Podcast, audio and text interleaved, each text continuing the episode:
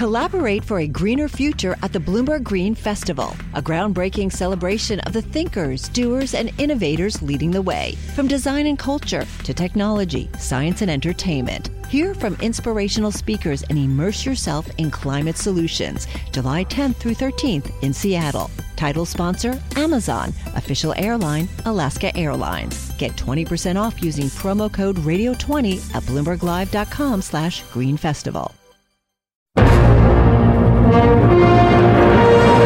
Our approach to tackling coronavirus is to prepare for the worst and work for the best. You need a totally different style of leadership. It's not enough to have a plan. You need to be testing, testing, testing. Britain and the EU, do they want to be seen as locking horns on an issue such as a no deal Brexit when the economy is going to be suffering and people's lives are going to be facing so much disruption?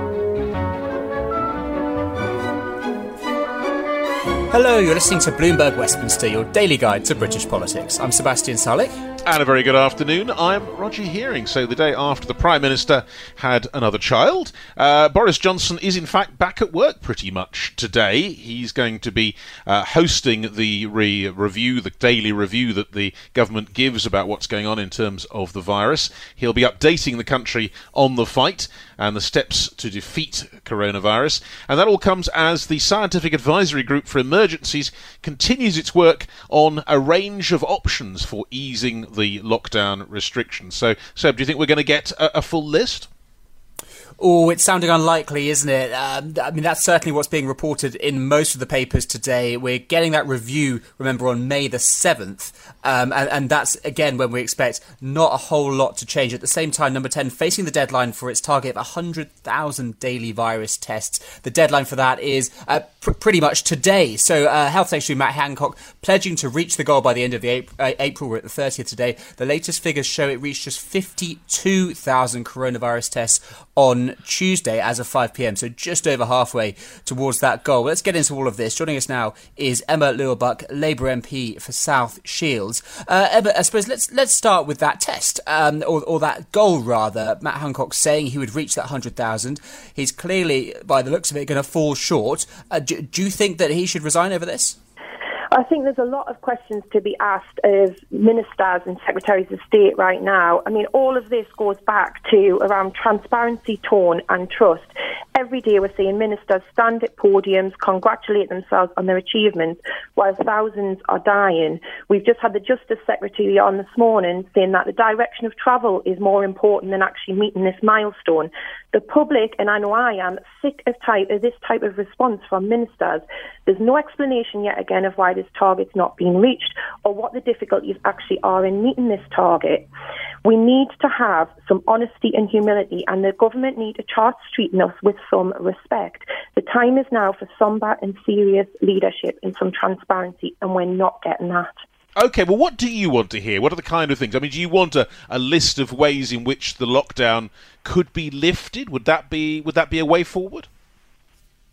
Look, I think the government from the outset were far too slow for lockdown. They were far too slow on PPE, and they're far too slow on testing. And what they need to start doing is coming to the podium for the daily briefings and holding their hands up and being honest about the challenges that are facing them and facing the country instead of this congratulatory, we've achieved this, we've achieved that. You know, Matt Hancock was talking about how brilliant it was that NHS Nightingale hospitals opened very swiftly. Well, if the government had acted quicker in the first place, we wouldn't need those Nightingale hospitals. I want our government to start treating us with some respect and start being honest with us about what is happening. And I do not see how the how the government. To, to be fair, Emma, those, those Nightingale hospitals are barely being used, so there's all of that excess that hasn't been required. If you look at the polls, people seem pretty okay, or pretty supportive of the government at the moment. Well, I don't think that's not what I'm hearing. You know, I've, I talk to my constituents every single day, and I'm hearing a lot of anger, especially from friends and colleagues of mine who work in the NHS frontline, members of my family who are risking their lives every single day without the correct PPE equipment. And that is a direct failure of our government. In February, we knew what was happening across Europe, yet we didn't propose lockdown until late March. It's very clear now that the stockpiles of PPE were not there. People's lives are at risk, and there needs to just be a bit more humility and a bit less of this congratulatory tone of we've hit this target, we've done this, and more around being honest with the public. All right. Well, I mean, let's let's move on to some sort of concrete things here, because you've written, I think, a piece about the economy, and the way the economy mm-hmm. works, and how it should work, and what might change. Could you just outline what, what it is you're mm-hmm. suggesting?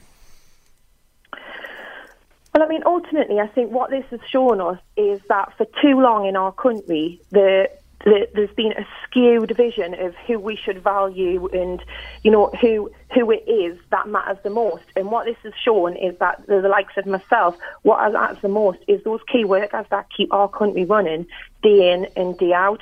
Those people who have been badly affected by austerity are the very ones who are keeping us going right now so it's it's gave a it needs a radical rethink of what it is we value and Do you not think we're seeing that sea change already? Do you not think we're seeing that sea change already in the attitude towards the NHS and other key workers? You've got people applauding them on their doorsteps. You've got the government making very supportive noises. Well, noises are great and claps are great, but that doesn't put money in people's pockets. It doesn't make them feel valued. And NHS frontline staff who don't have the correct equipment and are being sent to work and put at great risk would rather have the correct PPE equipment than have people clapping for them. At the, in this point, then, are you saying, I mean, just to get, again, sort of details, you thinking that we should restructure the pay, uh, the, the way these people are paid, the way, uh, the, the, the, kind of uh, security they have for their employment? I mean, in concrete terms, what would that involve? Well, I think it's exactly what you've just said there. And you know what this has proven is that there is the money there. The government does have the money there to allocate when it needs it. And this has proven that. And you know, after this crisis, what we need is some investment straight away in our economy. We need a big housing, we need some transport infrastructure, we need a big housing development, we need research and development. We're world leaders in technology. Why aren't we not investing more in that? In my part of the world, we have a history of making things in the northeast. Let's get back to doing some of that because that's what drives the economy. Okay, so in terms of where we are now, uh, granted the government perhaps was slow on certain issues, but we are where we are. What does number 10 do from here? What are the priorities to get this lockdown and also to get the economy going again? I suppose it goes back to what I've just said. We need some investment in transport infrastructure and housing, research and development, technology, and get us back, get the economy back moving again. But for the short term, what we need is for the government to start being honest about the challenges that they are facing and start owning up to the mistakes that they've made and show a bit more humility. And how does that translate into policy? Well, it translates into policy by them actually just doing that. You know, I mean, I'm not, I'm, I'm a backbench MP. So, you know, I don't have all the information in front of me that the government have in front of them. But at the minute, it just seems like there's a blank sheet of paper on the PM's desk saying, how do we get out of this mess? And there's nothing underneath it. It doesn't seem to be any ideas coming forward. There's just a lot of platitudes and a lot of targets that are being missed. Meanwhile, people are dying. Well, let's talk about an area I know you, you have some experience of, which is uh, in education, because you were shadow education minister, I think, uh, uh, earlier in your in your career. Shadow children's minister. Yeah. Shadow children's minister, but I mean that takes us to the yeah. heart of it, doesn't it? Because education is a key issue at this point. How do you think, mm. when do you think schools should be reopened? I mean, I think schools should be reopened when it is only safe to do so, and when the government have got a handle on some of their own five criteria that needs to be met. You know, they've said the lockdown won't won't lift until they've got the infection rate to a manageable level. Well, they don't know that because they haven't got on top of testing, or when they've made sure that there's that the daily death rates are falling. Well, they only started counting death rates in the community and in care homes just this week. So we're nowhere near the level where we can start lifting a lockdown and making sure that schools and other areas, uh, other people can go back to work. If it happens too soon, people are going to be put at risk teachers are going to be put at risk, children are, and the wider community. Uh, Emma, one thing that caught my eye was Robert Halfon's idea for a volunteer army of retired teachers, graduates to tutor these disadvantaged children, try and close this gap and help them catch up. Is that something you'd support? Was he seeing that, doing that remotely, or? Uh, I'm not sure of the details, but it was certainly an idea to to yeah. use recent graduates who are are going to be looking for jobs in this sort of economy and, and to give them something concrete to do and to help the children at the same time. I mean, at the moment, I'm aware that a lot of teachers are sending lessons through on laptops and iPads, and again, the government has said that they're providing disadvantaged pupils with that, but they're not providing them with that. There's pupils in my constituency who don't have that. And again, it goes back to just all these promises that they're making. Very often, what we're hearing from ministers is not translating into the reality on the ground. Emma, what about a catch-up premium? What about something that says, look, are, the, the, burden of this has fallen on very disadvantaged children, particularly in mm. areas like your own, and that actually some sort of catch-up premium in terms of funding their education is needed to get the balance back together after all this? Well, I signed a letter just this week, cross party, with other MPs and a group of peers asking for that very thing, a catch up premium for those children who are on free school meals, because already the gap has widened between those in the north and in the south, and this pandemic is only going to exacerbate that.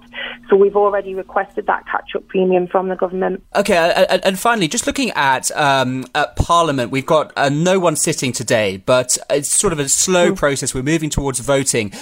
Just generally, how has it worked for you? And, and do you think we're going to reach a phase where we're going to be able to have votes and some degree of normalcy around what we saw before when we were when you were meeting physically? I mean, I know the House is working really hard to get us to do voting remotely, and so far, I've put in for pretty much every question time in every debate in the virtual parliament, but it is really strict around how many people are allowed to intervene.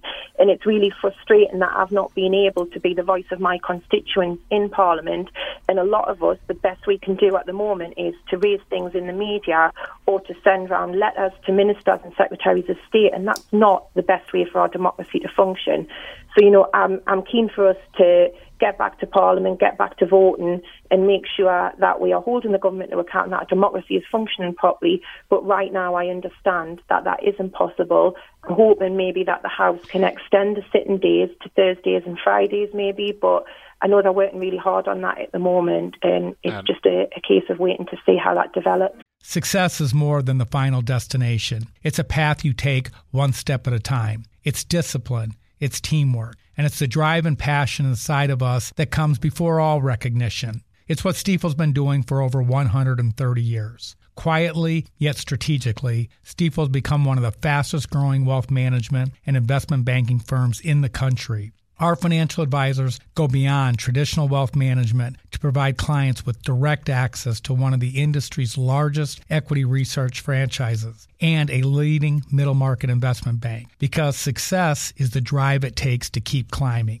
the passion to keep investing, the best of each of us made better by the best in all of us. And that is where success meets success. Start your journey at stifel.com. That's S T I F E L.com. Stifel Nicolaus and Company Incorporated, member SIPC and NYSE. Let's have a look at what else is making news in the world of politics. And Roger, we're starting across the pond. Yes, indeed. The US, uh, well, they're talking about pushing towards a vaccine. A bit of a Bloomberg scoop, in fact. The Trump administration's organizing what they call a Manhattan Project style effort, of course, referring to the development of the atomic bomb in the Second World War, to drastically cut the time needed to develop a coronavirus vaccine. The goal is to make enough doses for most Americans by the end of the year. They're calling it Operation Warp Speed. Sources say the program will pull together private pharmaceutical companies, government agencies, and the military to try and cut the development time for a vaccine by as much as eight months. And all this comes as the US government has said early results of a trial of the COVID 19 therapy, Remdesivir, is offering, well, apparently good news. And then closer to home, Labour leader Keir Starmer is going to hold virtual meetings with the public in every region in a bid to help the party recover from its historic electoral defeat. It's all about reaching out to the red wall, the blue wall, whatever you want to call it, all of the people who used to vote Labour and try and get them to come back and offer something fresh. He's called it Call Keir, and he's today going to start the first hour long discussion. It's going to be via Zoom, of course, uh, in Bury before talking to Tees Valley. Uh, they're going to open up to all members of the public, and they're aimed at learning the lessons from December's general election. So Keir will also give the meetings uh, to find about more about how people are coping with the coronavirus and to scrutinise the government's response. So a lot of uh, reaching out to the people at a time when we're all sat at home. Well, yes, and as you say, you know, the, the impact of all this, and we're getting a slight picture of quite how grim the impact is. The Standard Life Foundation is reporting that households whose main income is from the gig economy are three month, three times more likely to be in serious financial difficulty than anyone else. And uh, the charitable foundation says uh, it has a focus on improving the lives of people on low to middle incomes. It said 28% of Brits anticipate some fall in their income over the next three months, adding that people who live in a rented house, have disabilities, or work in the private sector are particularly at risk in all this. Hmm, serious stuff. Now, I have a few more plastic bottles than I'd like piling up in my recycling uh, as I've under lockdown. It's almost hard to remember, but just a few months ago, we were all talking about the biggest threat to human life on the planet our own destruction of the environment, the warming of the atmosphere, the melting of the ice caps. In fact, it probably is still the most dangerous long term uh, threat to human life uh, compared to the coronavirus. But of course, we're focusing on the disease. It's the main focus also of government policy. So, where does climate fit into all of this? How should it stack up on the agenda? Well, joining us now is someone who's been researching all this Charlotte Burns, Professor of Politics and International Relations at Sheffield University. Uh, so, Charlotte, is this really the time to be discussing climate change given everything else on the agenda? I mean, I think that's a really interesting point. On the one hand, one of the immediate impacts of the economic downturn is that we've seen emissions fall, greenhouse gas emissions, air quality emissions, which looks to be relatively beneficial. But I think one of the potential medium term impacts is that the political agenda will inevitably and understandably be taken up with how do we get the economy moving, and the environment and climate change might well be crowded off that agenda. But as you pointed out, this is an existential challenge that we need to be making, we need to be taking seriously. So it seems to me that certainly from work I've done previously, after you have an economic crisis, the environment tends to get squeezed off the policy agenda. And also, what tends to happen is that all the focus goes on the economy, and we'll see the emissions that have dropped just rebounding straight back up again. So, it is something that we need to be considering and talking about whilst also being aware that governments are inev- inevitably going to want to be getting their economies moving and getting people back to work. So it is a genuine challenge. Yeah, because I mean, I, I, suppose a lot of this is driven inevitably in political terms by the public mood. And, and, and coming up, before we got into the, the virus crisis, of course, the public mood did seem to be building behind uh, taking the climate uh, action seriously. Uh, we saw, of course, the Greta Thunberg rally in Bristol, I remember. There was a lot of push in that direction. Is there a risk now that the public will back away from that? Will say, hang on, that's not as important as just getting enough money to live on?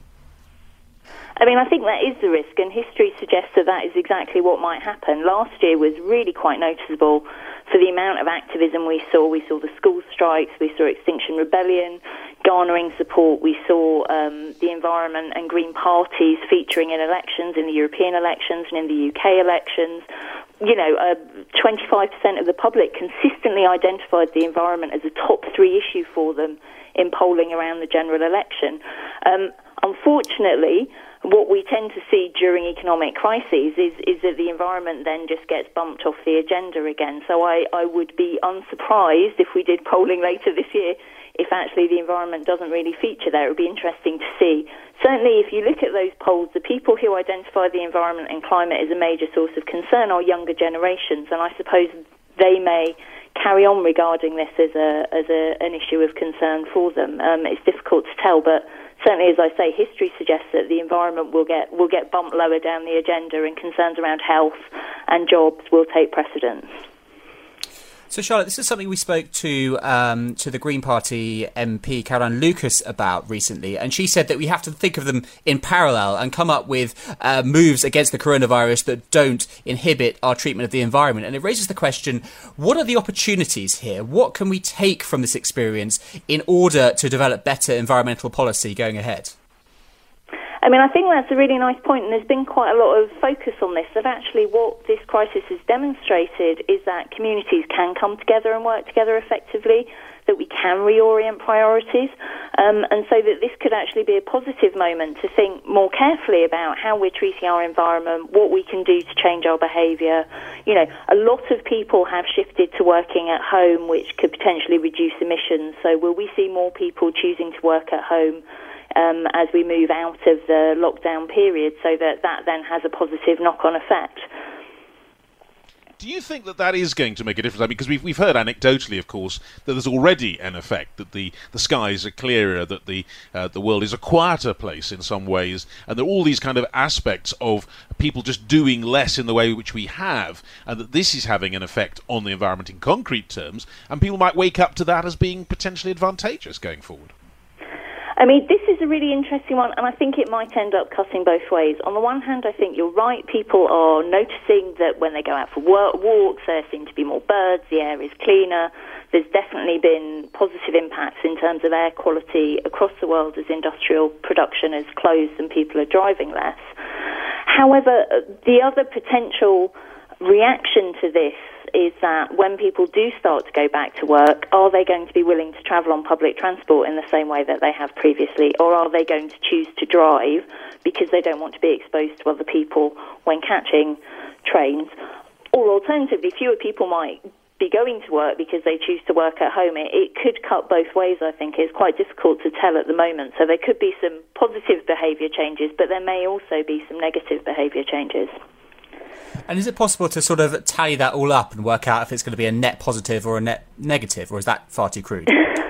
I mean, I think it's a bit early to tell at the moment. I would like to say that it will be a net positive, that we've learned so much about how we can work together collaboratively, that there's a positive opportunity here. Having done quite a lot of studies of, of the impact of crises on environmental policy, I think I'm probably going to say that it might end up being a net negative, but I really hope I'm wrong on that. That's interesting. What, why a negative? Do you think? Do you think people will just revert to say, well, you know, environmentalism is only for times when we're prosperous? Is that the sense? I mean, I think I think it's less that people will say environmentalism is only for times when we're prosperous, but more that people's immediate priorities are going to be focused upon work, income, family, health, and the environment just gets squeezed off the agenda. Equally, the government's main priorities are going to be all those things as well, and you know the bandwidth for the environment, I think, will be much narrower than was the case, you know, in the last couple of years. Well, one thing we know is that we're going to take a pretty severe economic hit from this. Isn't that a case for uh, some sort of economic improvement? I'm thinking about people flying less, people traveling less, people ordering less off Amazon. Does that stuff add up and create some, some sort of a benefit? I mean, potentially it could add up if people do change their behaviour, but again, I'm not, I'm not convinced that they will. Um, I'm not sure that the incentives will be there for them to change their behaviour over the medium term. So certainly over the next couple of years, I think we're likely to see fewer people taking flights. But once we get past this initial dip, I, I suspect we'll see people engage in exactly the same kinds of behaviour and governments encouraging them to do that because they want to get economies moving. If you think about the number of jobs that um, are um, implicated in the airline industry, for example, and the impact on the communities who live around airports, that's going to be a key driver for governments when they're thinking about this. Do you think possibly, you could, say, well, we've we've encountered an existential threat, in effect, to, to humans on this planet. We're dealing with it. That might politicians could use that and say, well, look, there are other existential threats. We just suddenly need to think about this in a different way, and having the virus actually maybe would help that. I mean, I absolutely. I think there is an opportunity here for politicians to do that, and there's certainly some politicians who will do that.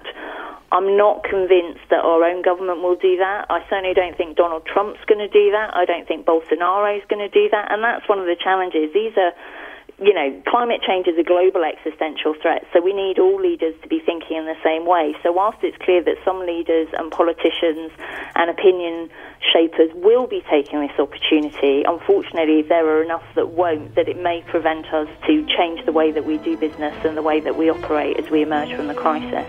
Bloomberg Westminster. Listen weekdays at noon on DAB Digital Radio in London.